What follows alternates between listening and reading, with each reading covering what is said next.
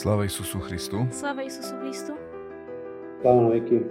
Takže milí naši sledovatelia a posluchači, vítam vás pri 33. pokračovaní nášho podcastu s názvom Život v našej cerkvi. Našim dnešným hostom je môj veľmi dobrý, mne veľmi milý brat v Christu, Peter Havrila, ktorý sa pred ja neviem, koľkými rokmi, možno okolo 10 rokov už prešlo od vtedy, krstil u nás na našej farnosti.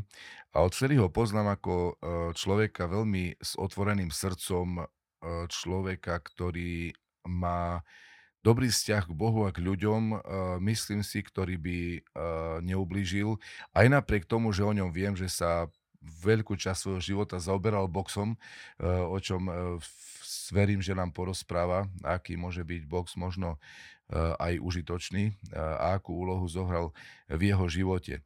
Zaoberá sa tiež rezbárstvom, vyrába z dreva ikony a kríže s rôznymi námetmi. Potom rád cestuje po putnických miestach, o čom verím, že nám tiež e, povie. Navštívil Atos, navštívil, myslím, aj Počajev a ďalšie putnické e, miesta. No a v neposlednom rade e, je pracovníkom na onkologickom oddelení, kde pracuje ako zdravotnícky alebo praktický asistent. To znamená, v, v reálnom teréne v práci s ľuďmi, ktorí trpia ťažkým život ohrozujúcim ochorením. Takže toľko by som povedal na začiatok o našom hostovi. Ja som veľmi rád, že ho po dlhšom čase opäť vidím a dozviem sa snáď aj, aj ostatní naši poslucháči niečo z jeho života, možno aj také, čo sme nevedeli. A verím, že to všetko nás posunie v duchovnom živote o maličký krôčik niekde smerom k Bohu, že sa povzbudíme, potešíme vzájomným spoločenstvom a že si povieme nejaké takéto svedectva zo života, ktoré, nás, ktoré môžu byť pre nás všetkých povzbudením a, alebo možno aj poučením. Takže uh, Peter, v krste si dostal meno Ilia, takže budem ťa aj takto volať ako Eliáš alebo Ilia. No a chcel by som, ťa, chcel by som ti dať takú prvú otázku, či by si nám mohol povedať niečo trošku e, zo svojho detstva. Ja myslím, že pochádzaš zo Sliepkovec, ak si dobre pamätám. E, čo je to za oblasť, čo to je za región? E, a v tom všetkom, keby si im povedal, že kedy si ty po prvýkrát úplne vedome, dobrovoľne vo svojom srdci zatúžil po Bohu? Takto, pochádzam zo Slipkovec, a nachádza sa to asi 10 km pod Michalovcami smerom uh, už k maďarským oblastiam, ale naša dedina a ďalšia po nej je ešte Slovenska. Uh-huh.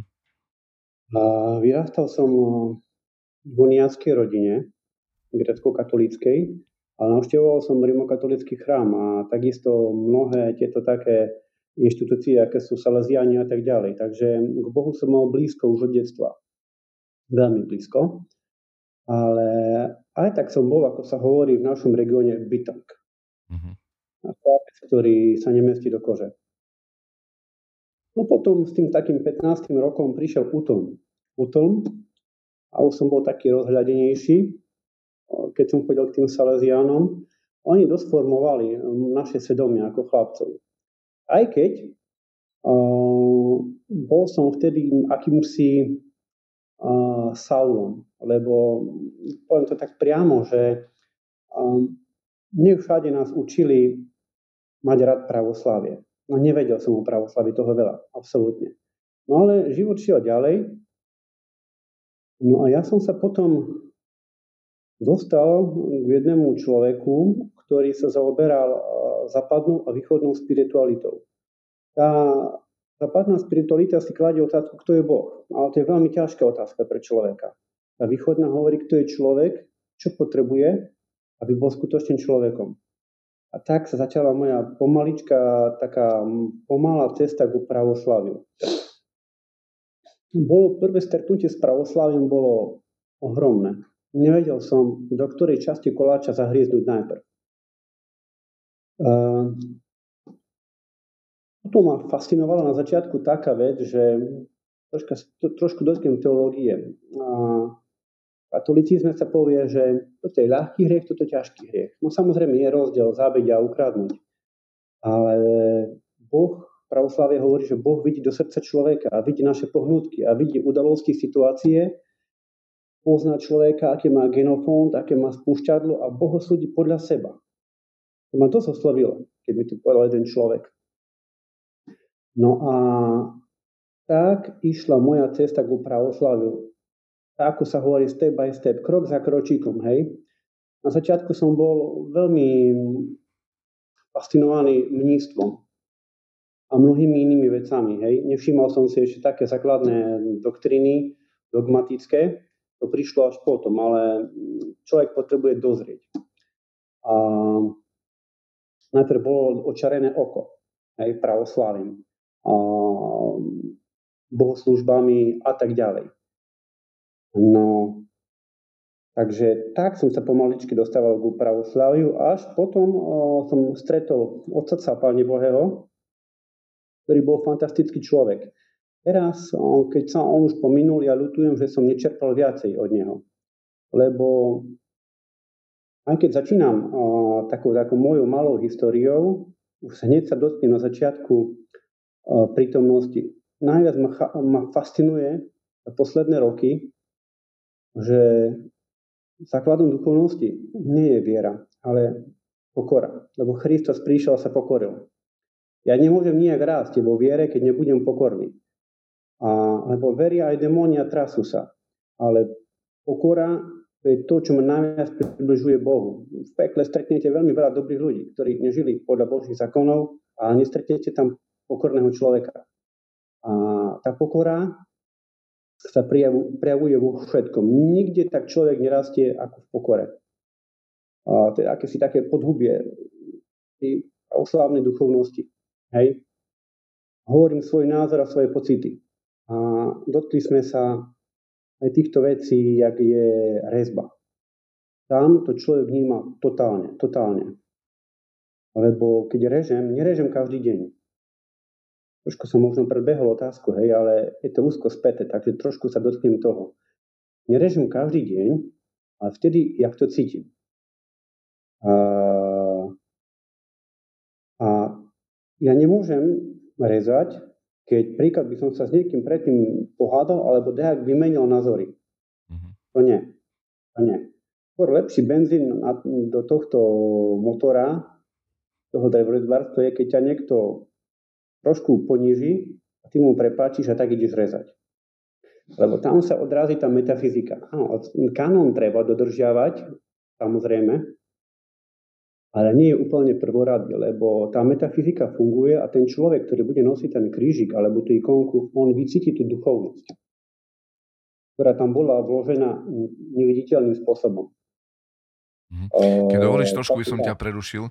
Raz som počul také, také slova duchovníka, alebo no, bolo to z monastiera Sv. Elisavety v Minsku, kde sme ich navštívili a neboli to priamo slova duchovníka, ale jeho sestier, ktoré povedali, že keď sa učili písať ikony, nikto z nich predtým nevedel o ikonách nič. Učili sa asi dva mesiace a po dvoch mesiacoch začali písať ikony. A rozpísali chrám a celý ten areál monastiera tak, že keď tam bol jeden veľmi významný predstaviteľ pre, e, pravoslavia raz na návštevu, takú veľkolepu, povedal, že ešte nikdy nevidel krajšie rozpísaný chrám alebo monastier e, a pritom pochodil už veľmi veľa štátov sveta. A mňa veľmi tak udivilo vtedy, keď mi oni povedali, že nikde nejaké ikonopisectvo neštudovali a po dvojmesačnom krátkom kurze sa pustili do roboty. Čiže naozaj uh, je to také, taký príklad toho, že tá Božia, Božia blahodať je v tomto diele zrejme úplne najdôležitejšia zo všetkého. Áno, súhlasím úplne. Každý kríž, ktorý keď začínam, mám pocit, že začínam prvýkrát. Mm-hmm. Ja začínam prvýkrát a No, nemám čo dodať k tomu. Prežívam to stále znovu a znovu od znova. uh-huh. a tú rezbu do dreva. Uh-huh. Takže taká bola moja cesta ku, ku Bohu. Som bol praktickým katolíkom a tak som sa dostal ku pravosláviu. Čo je také zvláštne, ale Boh má svoje cesty. Raz, keď som ešte žil taký život všelijaký pred prijatím do pravoslavia a mi stalo, hej, priznám svoje chyby, že som navštívil nejakú tú babku, ešticu a tak ďalej. Hej, to, čo, človek je zvedavý, človek chce byť šťastný. Ale až teraz som pochopil vo svojom živote, že čím menej som taký nedočkavý, tak chápem, že Boh má pre človeka prekvapenie. Dneska by mi nenapadlo, že mi zavoláte a ma poprosíte o rozhovor. Uh-huh. Je to, o čom hovorím. Boh má pre človeka plno prekvapení. Len človek sa musí naučiť čakať a byť pohotovým. Mm-hmm. Rada by som nadviazala na jednu z myšlienok, ktorú ste tu spomenuli, že vlastne pokora je to, čo približuje človeka k Bohu. A chcela by som sa vás opýtať, ako by ste možno zadefinovali túto cnosť, čo, po, čo pod ňou rozumiete a či sa vám podarilo odhaliť ten recept, ako sa k nej dostať, ako ju dosiahnuť. Tak začnem najprv charakteristikou pokora. Ja si ja ju vnímam ako pravdu o sebe. Nič viac, pravda o sebe že som Bože stvorenie, ktoré má nad sebou stvoriteľa, ktorý ho ľubí. A že každé zlo, Boh netresta človeka. Nám, nás, e, nás okresajú naše vlastné zlé postupy, ktoré nás dohonia. Hej? Ale to je s Božím dopustením, aby nás vedol na tú správnu cestu.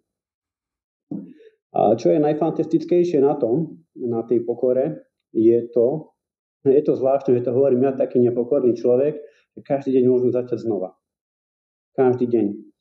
A to stále začínanie, je to Božia milosť, že môžeme začať stále znova, je, aj toto je aj kresťanstvo v skutočnosti, že stále môžem začať znova a ísť ďalej. Ten proces, ten proces je veľmi dôležitý, lebo toho cieľa nedojdem hneď.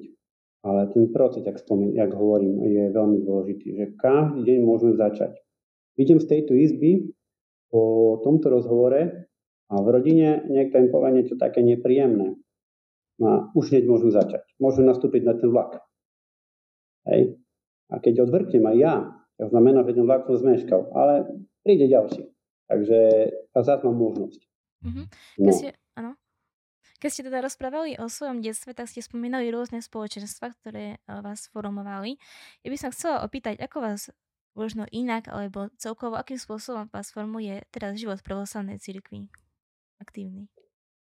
Uh, ak, ak by si to porovnali alebo všeobecne charakterizovali?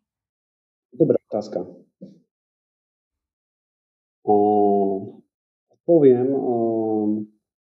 slovami Feofána Zatvorníka.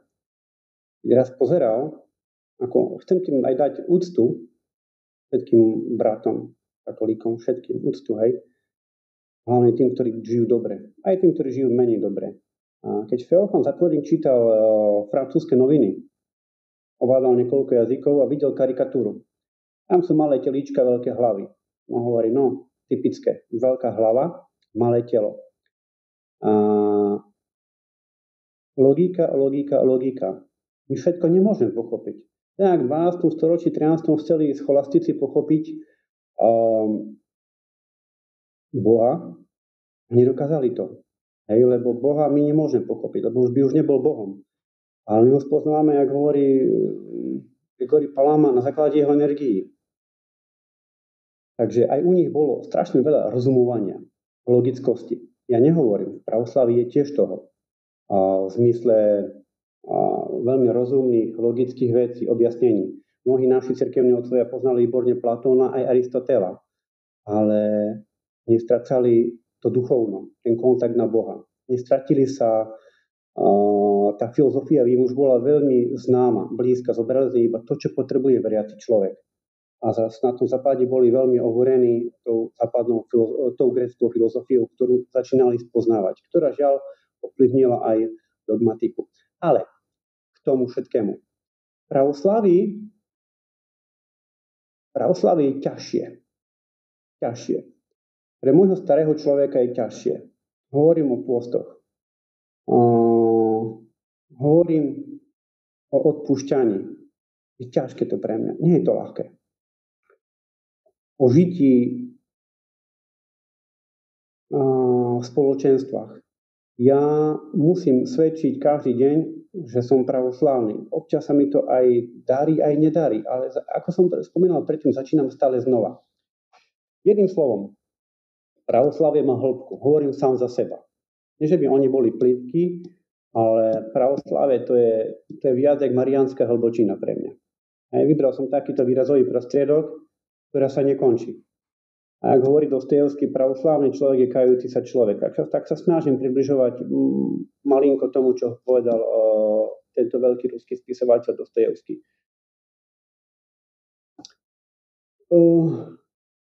je spoločenstva mi dali veľa, vyformovali moje svedomie,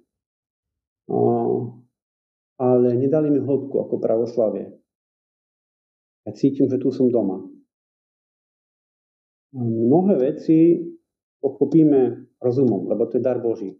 A mnohé precítime srdcom, hej, lebo to je, srdce je pre nás uh, srdce rozumom duše. Takže asi tak. Mm-hmm. Vidíte teda, že život s Bohom a v pravoslaví, teda v poste, v pokáni, odpúšťaní nie je jednoduché. Čo je teda to, čo ťaha človeka vybrať si túto zložitejšiu cestu? Uh, je to dobrá otázka. Uh, dar viery. Dar viery a vedomie, že viem, čo chcem v tomto živote. Bez mňa nič nemôžete, povedal Kristus. A tak to beriem. Pre mňa sú, ja kedy po svojich pádoch veľmi ťažko začínam, ale idem ďalej lebo keď človek spadne, je to ľudské pre človeka, vzhľadom na jeho posramotenú prirodzenosť po prvotnom hriechu. Ale ostať, stá, ostať ležať je diabolské. Takže chcem ísť ďalej, lebo viem, že Kristus e, nie je takého hriechu, ktorý Boh neodpustí. Iba ten neodpustí, z ktorého sa nekajame. Mm-hmm. Ambros, Svetý Ambros Milánsky to tak uh, definoval, že nenadejaj sa človeče, že nájdeš pravdu, ale modli sa, aby pravda našla teba. On, ona si ťa nájde, ak to človek príjme, hej, to povolanie, takže naozaj len, len ostáva súhlasiť s tým. Chcel by som sa ťa, Ilia, opýtať na otázku boxu. Ak by si mohol trošku nám povedať niečo o tom, pretože napríklad ja box nepoznám vôbec a možno ani mnohí ďalší ľudia. V čom môže byť možno užitočný? A v čom možno je, možno aj zlý, neviem. Po, povedz nám o tom, v, aký, aký, akú úlohu zohral box v tvojom živote a čo si o ňom myslíš? Takto, prežil som v boxe viac ako 20 rokov, možno aj 25. A box sa stal v drvivej miere súčasťou môjho života. Aj keď už teraz netrenujem, možno 2-3 roky, asi 2 roky, furt sa vyvíjam a vzdelávam ako tréner intelektuálne. Princípom boxu je zasiahnuť a nebyť zasiahnutý. Keď si tak zoberieme, tak to je aj v duchovnom živote. A takže už sme našli prvú paralelu. A začínal som ako všetci. Chlapec, ktorý mal 14 rokov, a chcel som sa vedieť byť, brániť. Chcel som akési nadobudnúť akési sebavedomie. No, Takúto cestou som urobil aj veľa chyb. Veľmi veľa chyb. Bitky k tomu patrili. Ako povedal jeden, jeden veľký boxer v Amerike, že box je najhorší spôsob, ako sa chlapec baví svojho strachu. Dlho som nad tým rozmýšľal. A môžem povedať, že rozmýšľam nad tým dodnes. A všetko je v nás. Všetko je v nás. Ten box ma nenechal ani vtedy, keď som začal byť e, veriacim mladým človekom, mladým mužom. Absolútne ma nenechal. Trénoval som ešte húževnatejšie, lebo som pochopil, že no, keď sa stretne v boxe bitka a technik, stále to má ten bitkár nahnuté. On si nabehne na mnohé údery. Je to tak. A plus som stretol fantastických ľudí v boxe. Bol ním aj jeden môj tréner, ktorý prednášal box v rámci pre učiteľov telesnej výchovy na vysokej škole. Ten mi ukázal vedecko boxu. Čo to znamená? Povedal, že boxer má hlavu na to, aby ňou rozmýšľal, nie aby do nej niekto bil. Box môžeme rozdeliť takto, profesionálny a amatérsky. A vonkajšie atributy týchto vecí sú také, že amatérsky má prílbu, tričko, na menej kôl sa boxuje a je taký um, na menej kôl a nie až taký brutálny, by som povedal. Tam v profi boxe sa necení až tak technika, i keď je vítaná v prospech boxera a výsledku o zápasu, ale tam ide o efekt. Tam cenia efekt. Hej? Nie efektívnosť, ale efekt. A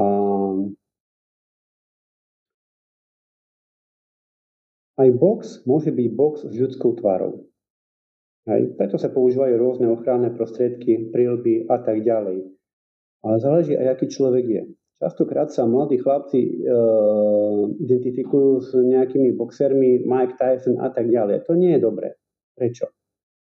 Kvôli tomu, lebo to rozvíja zbytočnú agresivitu, ktorú aj tak už máme v sebe. Niekto viac, niekto menej. Potom box, ja nikdy nemôžem prispôsobiť e, človeka boxu, ale box človeku.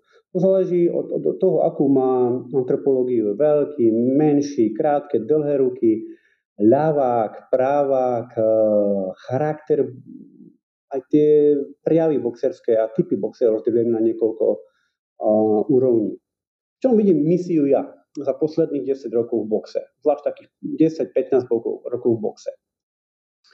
Ja vidím v tom, že raz mi jeden náš veľmi známy svešteník povedal, že no tá box, Péter, sa spamätaj. A ja hovorím, oče, sa milíte. A ty mne hovoríš, že ja sa milím. Áno. Lebo tí, oni, chlapci bijú do tých vreciek, častokrát a, tam je to sprevádzané veľmi e, škaredými slovami. A keď som mu to povedal ja, že už toto viac nebude, on ma rešpektoval lebo videl, že to s ním myslím vážne a že ho učím super veci, ktoré fungujú. On bral to.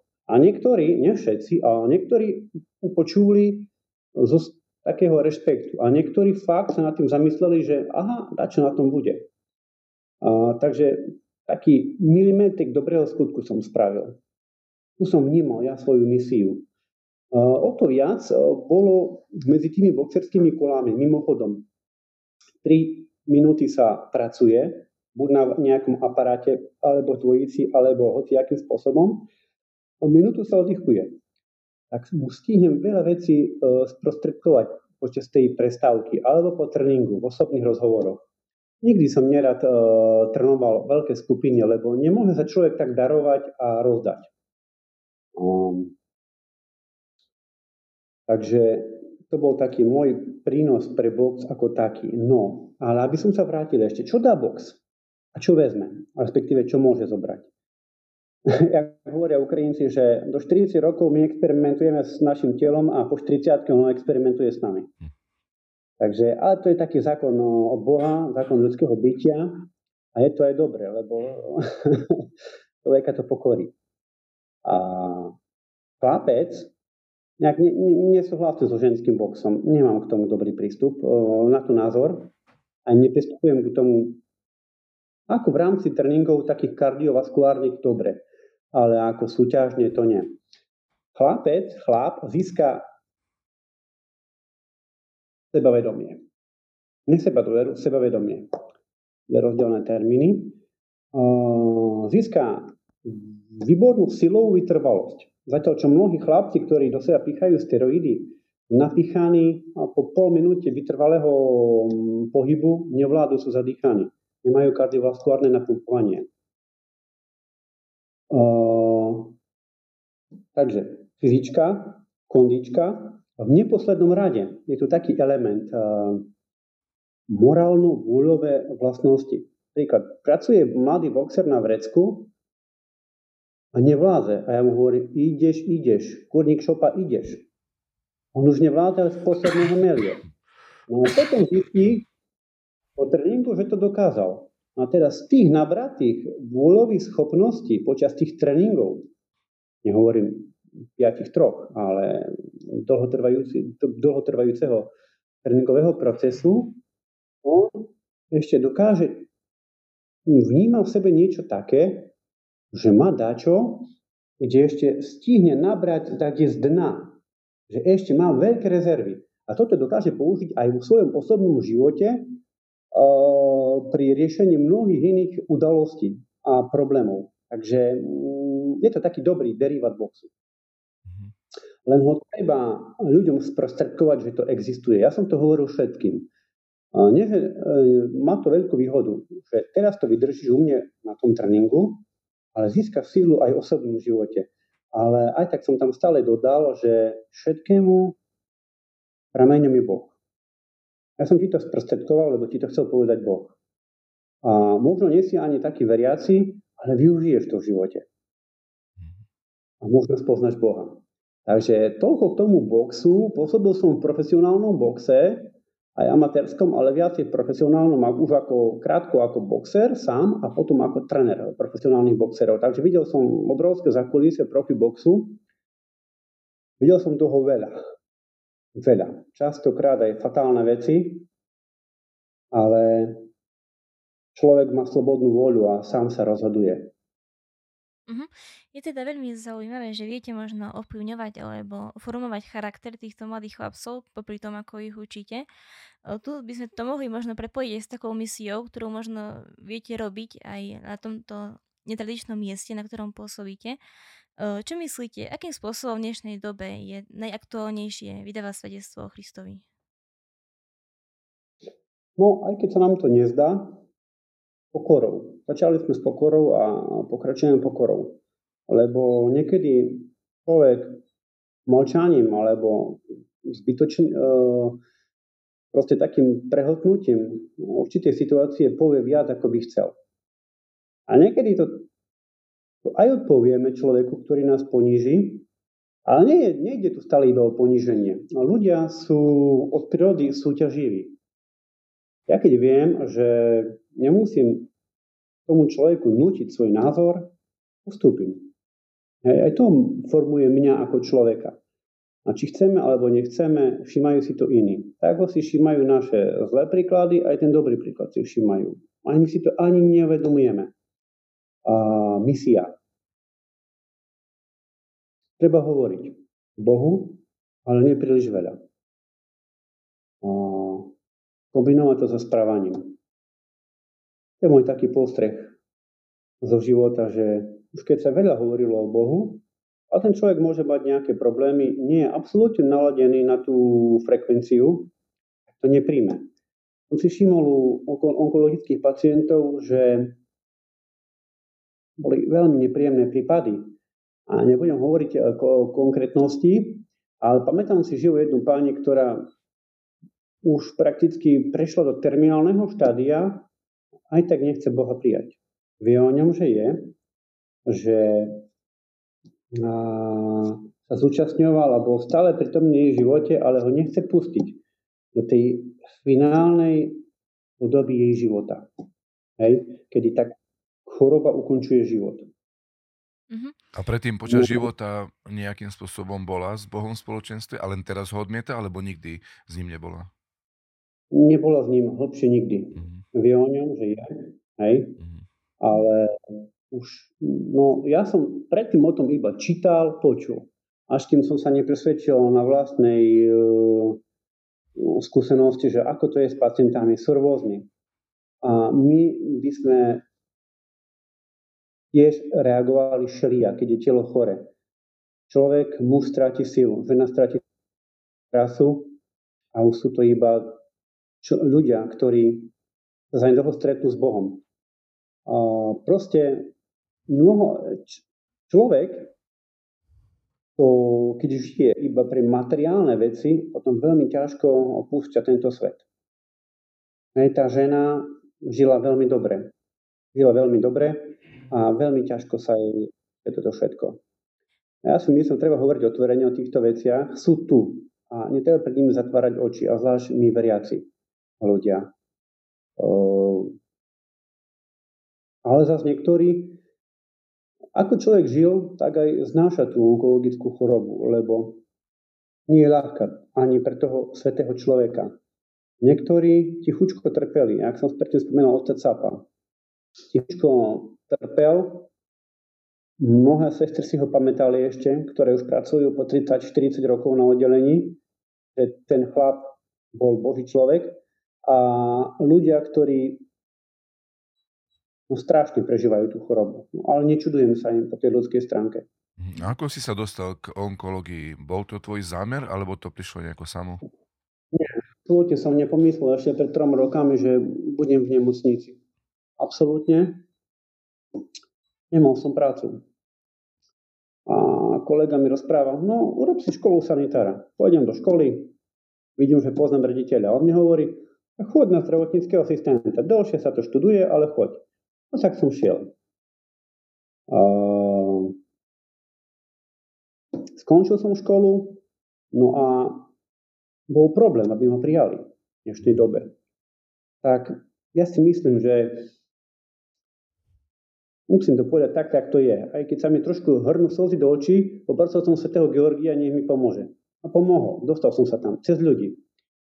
A keď mi zavolala dotyčná personálneho, povedal, či verím za zraky. Hovorím, verím, samozrejme. Boh použije každého človeka na to, čo on chce. Tak som tam. A určitý moment som pochopil, že ja som tam mal byť. Aj keď to nie je ľahké. Hej?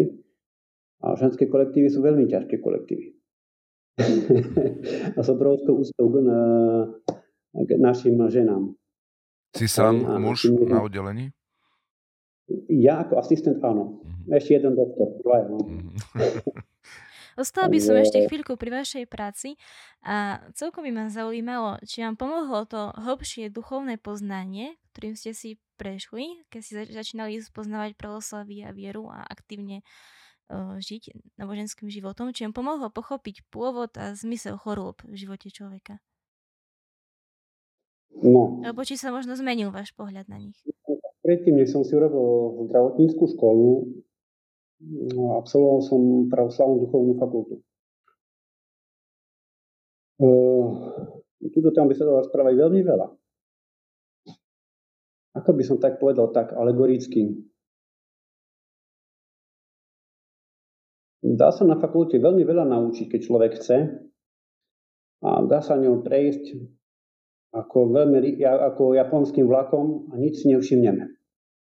Rýchlým vlakom. Uh, nepotreboval som titul pre zamestnanie, ako to v dnešnej dobe chodí, budem hovoriť na rovinu. Bavila ma teológia a byzantológia. Do dneska sa tomu venujem. Takisto filozofii. Mám veľmi rád filozofiu. A kultá mi pomohla vnímať lepšie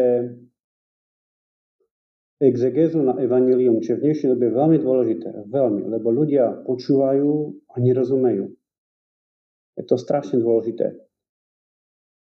Potom, tu sme sa dostali ku takému fenoménu, ako je atos. A to, bol som tam prvýkrát a nechápal som ešte nič. Čo sa tu deje? Kde som? Až keď som tam bol možno piatýkrát, šiestýkrát, uh, som videl, že cítil, že je to iné. Stále som si robil plány. Pôjdem tam a tam na to, sa zistím toto a toto, ale furt to dopadlo úplne inak. Matka Božia všetko riadila. A keď som si naplánoval ísť na Atos, taká, taká partia, na takých autách, nepošli sme.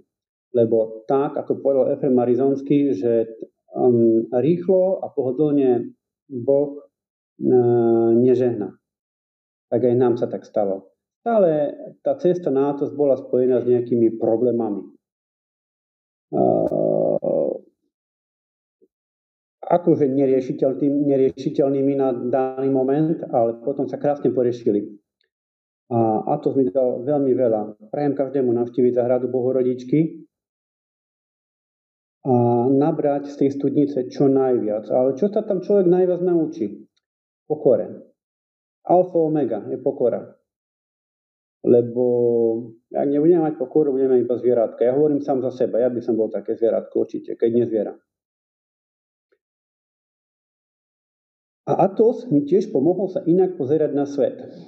Videl som, že tí naši otcovia, ktorí tam žijú, oni sa neponáhľajú. Naša doba je uponáhľaná. A v tej uponáhľanosti dôverujú. Zas čo my chceme rýchlo všetko zobrať na svoje ruky, na svoje plecia, lebo si myslíme, že sme malými bohmi a všetko poriešime. A tak ten Atos ma takto veľmi ovplyvnil. Veľmi. O, čo ešte tak vplyvalo? Hovorím, tá fakulta, veci, ktoré som si z nej vybral, lebo tak ako všade, ako v každej inštitúcii, hovorím otvorene, vidím veci, ktoré nie sú košer. A vidím veci, ktoré sú perfektné. Aj perfektných ľudí som stretol na fakulte. A takisto na tom Atose. Čím viac človek chodí na Atos, potom nemení ani miesta, že chce vidieť každý monastier. Chodí do jedného, dvoch a zúčastňuje sa v tichosti toho života, hlavne práce. Práca je ťažká. Máme tam niekoľkých Slovákov alebo Čechoslovákov a tí chlapi sú touto ľudskou rečou nášho. To sú zmorení od roboty. Odmorení, ale predsa usmievaví a plný pokoja. A človek si povie, že no kto je za mrežami, my či oni? Hej, lebo vidieť mnícha v kláštore nám prípada ako akýsi, akýsi väzeň, ale pravda je iná. Kto je slobodný a čo je to sloboda? Takže asi tak. Keď uh, pochopil som o svojom živote, že čím viac som mal tých takých hriešných vášní ja o svojom živote, a myslel som si, že som slobodný, nie. Až ak som pomaličky, jak balón začal zhadzovať jedno vrecko za druhým, toto bola sloboda, keď som sa zbavoval vášne. Ale samozrejme, ten balónik tu pola klesal, lebo to je ten duchovný boj. Určite by no. niekoho zaujímalo, lebo si spomínal, že si tam sa zúčastňoval aj na tej práci na Atose. Čo si tam robil, alebo čo tam robia? No, Atos. Ja vyšiel som už na Atos ako začínajúci drevorezbar. Prišiel som tam prvýkrát, druhýkrát, žiadneho drevorezbara som nestretol. Mm, nájsť tam, sú tam veľmi skúsení drevorezbári Nájsť ten drevorezbára nie je také ľahké. Človek nevie jazyk. Hej. Keď hovorím niekoľkými jazykmi, nehovorím grecky. No, na to sa som rôzne ro, pracoval. Buď v prístave pomáhal, alebo umýval obrovské nádoby, ktoré boli veľké ako ja. betonoval, všetko možné. Všetko možné sa tam robilo, až po čistiace práce alebo zberateľské práce. Bolo to rôzne. Spomínali ste teda, že Atos zmenil váš pohľad na svet, naučil vás pokore. Je to možno tak abstraktne povedané, neviem, čo si pod tým úplne predstaviť, že to boli tí ľudia, ktorí tam boli, alebo nejaké duchovné zažitky. Čo, čo bolo konkrétne to, čo vás zmenilo alebo ovplyvnilo? Tak, zažitkov bolo veľa. Bolo veľa zažitkov. Okrem toho, že aj teraz tam dejú zázraky a všako vážne, všako aké zaujímavé veci. A skôr, skôr som si všímal na našich otcoch, mníchoch, odovzdanosť. Odovzdanosť a že nemali strach pred smrťou. Že tá smr- smrťou sa im otváral život to ma fascinovalo. Hej. Fascinovali ma ich uh, postnice, kde si ukladali lepky. Hej. Spôsob pochovania. A nebola v tom ani tma, ani smútok, ale radosť, duchovná radosť, že sa stretnú s Kristom po smrti. A my žijeme v takej dobe, keď všetci hovoria o Antikristovi, ale málo hovoríme o Christovi, že nám sa treba stretnúť s Christom. Až potom príde ten pokoj, keď stretneme Krista. Áno, ľahko sa mi o tom teraz hovorí. Možno to miestami pôsobí abstraktne, ale tomu esenciu všetkému dá len pokora. Mhm. Na začiatku sme teda spomínali aj to, že radi cestujete. Ako sme už mohli počuť, tak najmä asi na Atos, to je taká možno teraz asi obľúbená destinácia. Môžete spomenúť ešte niečo iné, čo ste navštívili a nejakým spôsobom vás to obohatilo? Uh, asi dve krajiny ma najviac obohatili a ovplyvnili a to bolo Rusko, Ukrajina a Albánsko. Mm. A ja hovorím albánsky. O Albáncoch sa hovorí v mnohých kontextoch, hej, aj na fakulte som sa s tým stretol, moslimovia a tak ďalej. Ale prečo nikto nehovorí, že sú tam pravoslavní? A každý um, národ, národ má svoj taký pravoslavný odtienok. Keď sa zladí mentalita národa s pravoslavím. No pravoslavie začína v, Byzanci, e, v Albánsku z čias Byzancie. A je to dosť podobné pravoslavie gréckému. V mnohom. Hej? Akurát odlišným ho robí mentalita Albáncov. Ale celkovo Balkán je Balkán. Sú to hlučnejší ľudia od nás, ale srdeční. Napríklad si spomínam Cyprus, hej. Keď som bol na Cypre a pozerám v chráme v jednom, čo to tu je na stene za freska?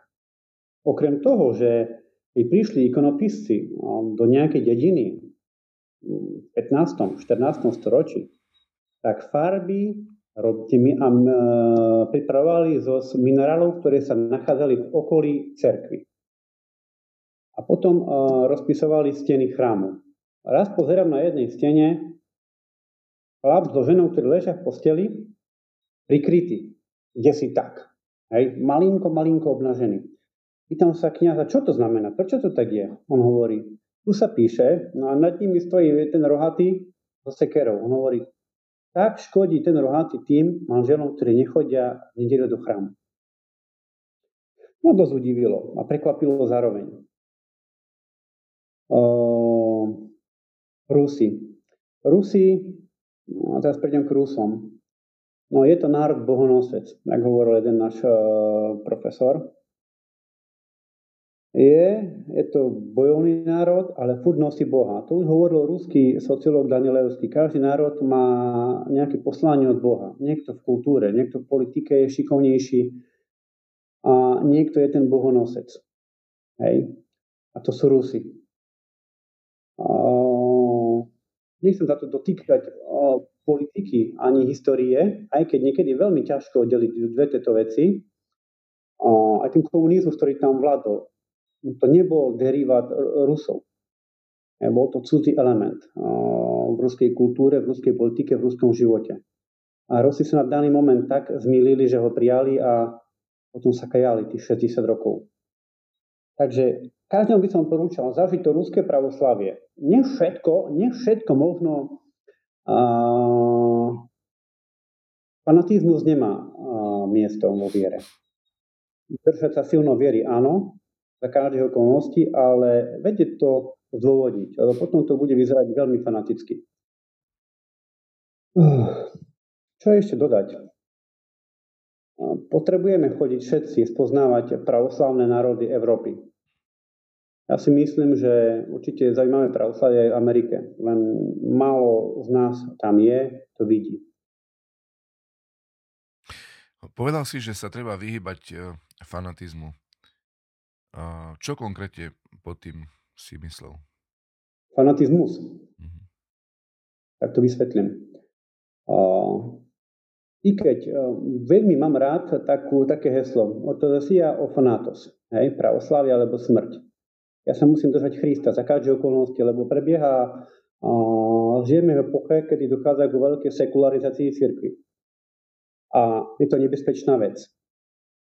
A v časoch prenasledovania, tu fanatizmu, určitá forma fanatizmu má miesto, že ja sa fanaticky držím toho. Hej? Užijem takéto slovo, slovo, hej? E, takéto slovo, že veľmi si držím toho pravoslavia počas prenasledovania. Ale um, proste vnímame slovo fanatizmus ako presvedčenie v niečom, cez ktoré neprejdem, hej? ktoré neopustím, čoho sa držím. A Ale zase no, ísť za vecami, ktoré nie sú pravoslavné, a s tým fanatizmom, s tou, ako hovoria uverenosťou, nemá miesto. Nemá miesto. Plus, častokrát si všímame u národov slovanských, eh, že sa miestami premiešava eh, poverčivosť s pravoslavím. Hej? Tam tiež vidno dobre ten fanatizmus. Mhm. Proste ešte k tomu slovku fanatizmus. Vtedy je moja silná viera, veľmi silná, keď ja ňou neoblizujem iným. Lebo keď ňou budem už obližovať, tak už to bude taký, taký fanatizmus v priamom zmysle slova. Mm-hmm. Dobre, ďakujem, Emilia. Máme nejaké otázky divákov, takže dám teraz priestor. Takže sláva Isusu Christu. Máme tu, máme tu divácké otázky. Uh, prvá taká otázka je od Anonyma a pýta sa, uh, ako ste sa dostali k rezbarstvu? Veľmi zaujímavá otázka. Pred, uh, ja sám som prijal pravoslavie pred 17 rokmi. A ešte predtým krátko mi darovala jedna pani krížik z Moskvy od nejakého mnícha. No, ako človeka, ktorý rád kreslí, ma to veľmi zaujalo. Ale čo ma fascinovalo, je to, aj malo toto vie, že väčšinou sa ten mních, ktorý robí ten krížik, on niekto to nazýva mnízke remeslo. On sa modlí za toho človeka, ktorý ho bude nosiť. Tak ako keď sa modlí ten, ktorý robí čotky, za toho, ktorý sa bude na nich modliť. To ma ešte viacej fascinovalo. No proste ma to vzalo strašne. Chcel som začať byť drevorezbarom aj ja. No v mojom okolí žiadny. Pušť. No čo? Tak som začínal. Tak, že som skúšal sám. Uh, začiatky boli strašné. Nikoho som nenašiel. Bol som samouk. Až potom som stretol asi po 5 rokoch uh, práce um, chlapíka, no mnícha našeho pravoslavného. Sme rovnako starí, sme stále v kontakte a on bol mníchom v Abcházsku. Tam je veľmi e, rozšírená kultúra pustovníctva. Ako tradícia, nie kultúra. A pustovníctva a mm, výborne drevorezbári. No a ten Rus, ak žil v Abcházsku na tom novom Afóne, takzvanom, sa naučil od jedného mnícha, pravoslavného, ktorý pochádzal z eh,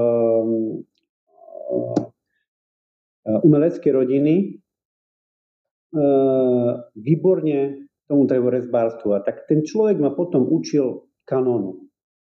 Učil ma správnemu kanónu. A to, že sa musím modliť a postiť pri, tomto, pri tejto práci. Nemôžem ju robiť a pritom sa zlostiť. A čo je zvláštne, že keď drevorezbár, mních, nemusí byť mních. Reže ten krížik, modlí sa za toho človeka, je to, veľmi sa s ním spojí duchovne. Ani si to ľudia neuvedomujú, ale je to tak, je to zvláštne.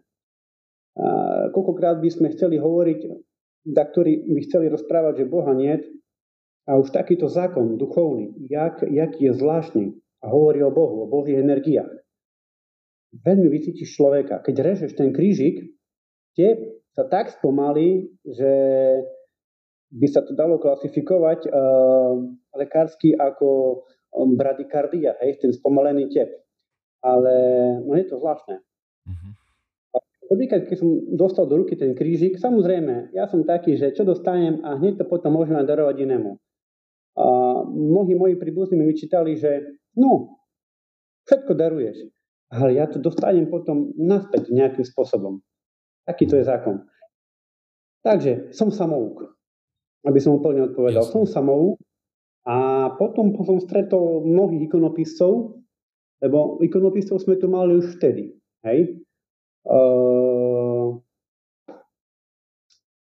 tak som pomaly, pomaly, aj veľa som kreslil a veľa skúšal uh, do rôznych driev. Napríklad ja režem, e, používam najtvrdšie dreviny. U nás je najtvrdšou drevinou buxus. alebo tzv. buxus väčšine zelený. 20 cm rastie 60 rokov. Je dosť používaný aj na Atose v Grécku a v Gruzínsku. Gruzinci sú mimoriadní drevorezbári, ale oni majú tú ikonu podobnú kopskej. A malinko to pripomína, obrázne sa vyjadrím z úctou, akési incitné umenie, hej, Slovákov zo Srbska. Tie, ehm, tie postavy, tie figúry sú také, také svojské.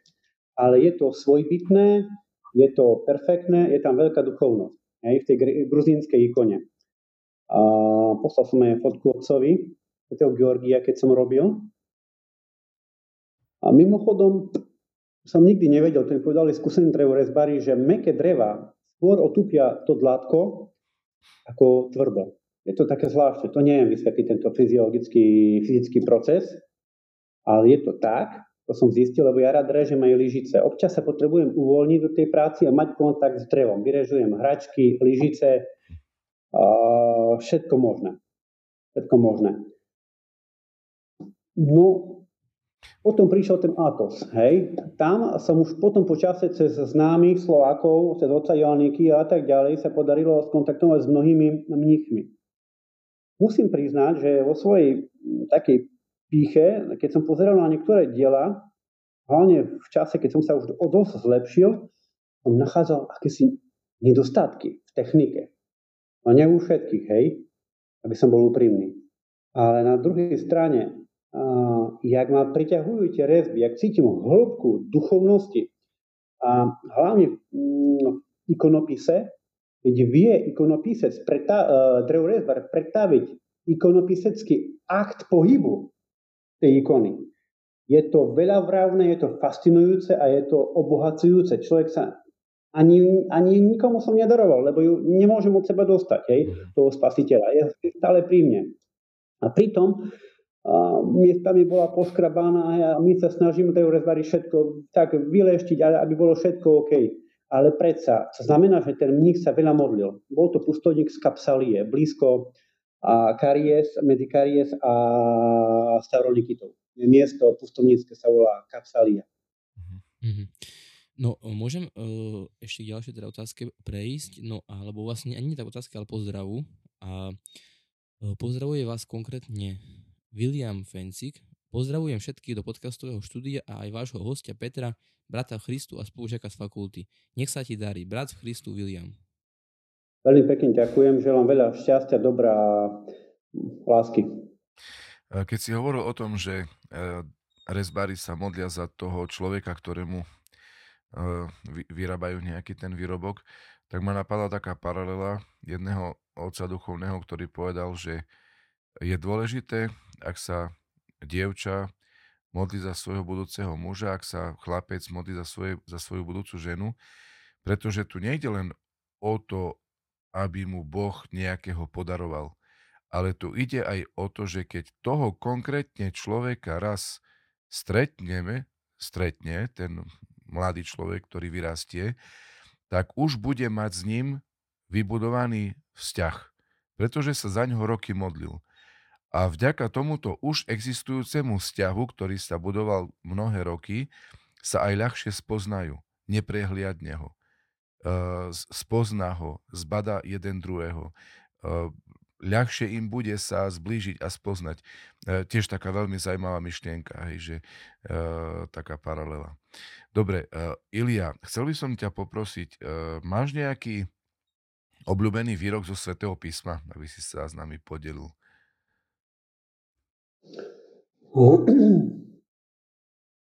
No, za posledných e, pár rokov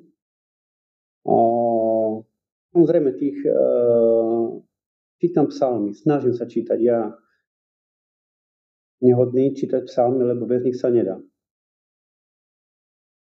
A tých citátov je veľa. Ale nič ma tak nefascinuje ako citát, e, samozrejme, on pochádza tiež zo svätého písma, ale trošku v inej podobe zo života starca Serafima Virického, hej, že nejako ty chceš. Nejako ja chcem, ale ako ty chceš. Hej. proste v živote som urobil veľa krokov, keď som si myslel, že všetko je v mojich rukách. A to tak nebolo.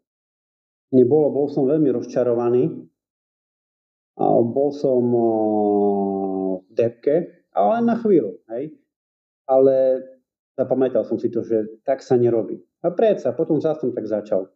Ale stále sa vrátim k tomu, že chcem všetko dať do ruky Bohu. Lebo tak to je. Nie ako ja chcem, ale ako Boh chce. Da bude vôľa tvoja. Mm-hmm. Týmito krátkými slovami, da bude vôľa tvoja. Mm-hmm. Je to citát z písma, lebo tak nás naučil Kristus A my len vtedy pochopíme, že to, čo chce Boh, je dobré pre nás. A nie všetko, čo chceme my, je pre nás dobré. Mhm. Ťažko sa to chápe na to, že sme všetci takí malí egoisti. A veľmi ťažko sa to chápe a ťažko sa to žije, ale tak, tak ako, keď, ako keď zoberieš horký liek, ktorý ti pomôže. Mhm. Je hnusný, ale prospešný. Mhm. Na záver by som mala ešte jednu krátku otázku. Čo pre vás znamená Sveta liturgia? Uh, liturgia a s ňou spojené pričastie, poveď, je alfa omega kresťana. Nech mi mnohí odpustia, ja som dosť taký priamy človek, hej, aby som neprechádzal bariéry dovoleného v tomto rozhovore. Chcem vám povedať jedno, že kým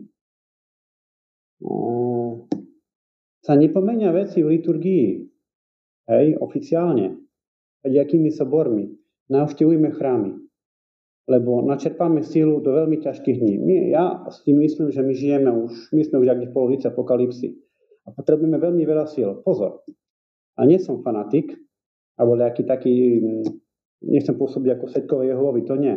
Ale som realista. Vidím, čo sa deje v dnešnom svete. To nie je ľahké zapneš televízor, vrie to, i keď televízor veľmi nepozerám. Ja chodím do chrámu každú nedelu na bicykli. Nemám auto, ale ja asi nie som, nepatrím medzi moderných mužov. Pada sneh, idem na bicykli. Pada dáš, idem na bicykli. Tak chodil môj dedo. Dedo chodil pešo. Dedo, bol, dedo prijal 50 rokov pravoslávie. Osobne si myslím, niekedy tak nad tým rozmýšľam, Možno on mi vyprosil pravoslavie. Kto vie? No a je to všetko. Je to všetko tá služba. Nestále idem na pričastie, hej. Ale snažím sa chodiť ku sviatostiam, uh, ale na liturgiu idem stále. Pokiaľ nemám službu v robote, hej. Mnohí mi, mi vyčítali, že jo, tak nerobíš cez víkendy, mm, vypláta by bola lepšia, ale ja si myslím, ja som vo veľkej výhode. Ja idem na liturgiu. Idem s požehnaním kniaza, ktorý na konci liturgie dá požehnanie na celý týždeň do ďalšej nedele. Tak to vnímam ja. A modlí sa tam aj za tých, ktorí nie idú k pričastiu. O to viac je lepšie pre človeka na liturgii, keď ide k pričastiu a na spoveď. A všetkým odporúčam a želám, aby stále išli na liturgiu. Hej? kým neprídu do cirkvi nejaké herezy, ktoré boli predpovedané a ktoré zmenia liturgiu a skrátia a tak ďalej. Buďte stále s Bohom a Boh nás neopustí. Mnohí svetí sa chceli dožiť týchto posledných časov, týchto takých, e, kedy fakt sa pripravuje prasledovanie cirkvi a my sme tu. Takže môžeme zohrať výborne tú svoju lohu. Nech tá Boh všetkým silu plní tú Božiu voľu do bodky v svojom živote a byť smelými a odvážnymi. Prepáčte, keď veľa rozprávam, ale Daj Bože, e, ďakujem Ilia. V podstate si odpovedal na moju poslednú otázku, ktorú som ti chcel dať, ale už ti ju nedám, aby si povedal nejaký odkaz e, e, našim čitateľom, ale už si to práve urobil. Takže nech to padne na úrodnú pôdu, nech to Boh žehna tvoje slova, nech prinesú užitok, ako sa hovorí v modlitbe pred kázňou, sa kňaz modlí. Daj Bože, aby sa moje, alebo tvoje slova, ktoré ja poviem teraz, nevratili ku mne na prázdno. Takže daj Bože, aby aj, tie slova, ktoré si ty vyslovil, priniesli ovocie pre dobro ľudí. Ďakujem ti veľmi pekne, Ilia, za tvoj čas, za ochotu, za otvorenosť, ako vždycky, tak som, som ťa poznal, tak som sa aj teraz nesklamal. A nech Boh žehná teba, tvoj ďalší život, nech zažiješ hlavne Božiu prítomnosť, nech Boh nikdy nebude ďaleko od teba, ale vždy e, v tvojom srdci a nech ti pomôže rozdávať aj ďalej dobro a lásku a pokoru e, okolo seba ďalším ľuďom. Želám dobre všetko aj našim e, divákom, pekný požehnaný večer, veľa Božej blahodáti a milosti v ďalšom živote. Teším sa na stretnutie pri 34. našom rozhovore podcaste o živote v našej cerkvi. Takže ešte raz všetko dobre. S Bohom a pekný večer. Ďakujem za všetko a keď bolo vo mne malo pokory, mi to prepačte. Ďakujeme my s Bohom. Myslím si, že, že, že, že bolo ju cítiť.